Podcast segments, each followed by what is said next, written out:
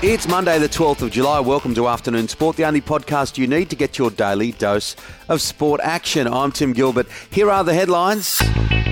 Well, it's not going home, it is going to Rome. Italy has beaten England in a penalty shootout in the final of the Euros at Wembley. So, uh, more pain for the English soccer team. But uh, Italy, well, they've had their own tough time as well, missing the last World Cup. It is on its way to Rome. Tennis and Novak Djokovic has won a record equaling 20th Grand Slam title and 6th Wimbledon crown with a four set victory over Italian Matteo Berrettini. The world number one triumphed 6 7, 6 4, 6 4, 6 3 to move level on 20 majors with Roger Federer and Rafael Nadal.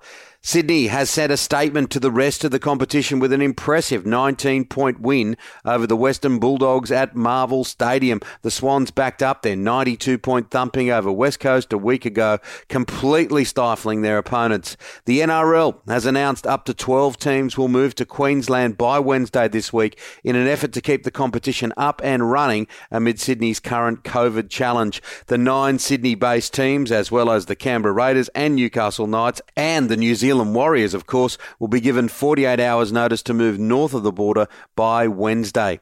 Israel Folau finally made his long awaited return to rugby league on Saturday night as he was heckled by a fan during his match for the Southport Tigers.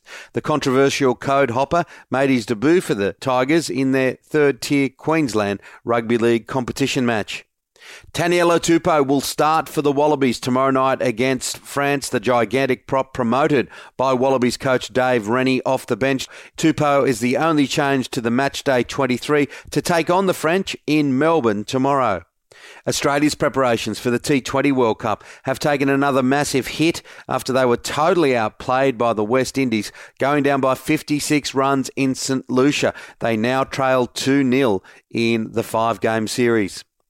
Shane Van Gisbergen has placed one hand on the Supercars Championship trophy after taking out back to back wins in Townsville.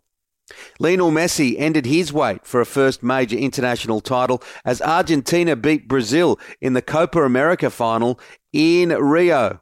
Min Woo Lee says his Scottish Open playoff success was inspired by Wimbledon champion Novak Djokovic. The Australian birdied the 18th to beat Matthew Fitzpatrick and Thomas Detry after the trio were locked on 18 under par at the Renaissance Club. Well, no one saw this coming. Team USA has been stunned 90 to 87 by Nigeria in what has been described as one of the great upsets in international basketball history. It is the US men's basketball team's first ever defeat by an African nation. That's it for the afternoon sport headlines. Make sure to join us for our deep dive show, released in the afternoon, Monday to Friday, where I'm joined by my co host and former Australian cricketer, Shane Lee. Today on the show, we have soccer correspondent from the UK, Rob Tanner, all about Italy's win over England. Former AFL champion Corey McKernan takes a look at the footy from the weekend, and our tennis expert, Jaslyn Hewitt, and Ash Barty's party at Wimbledon. Follow us on your podcast app now so you don't miss it.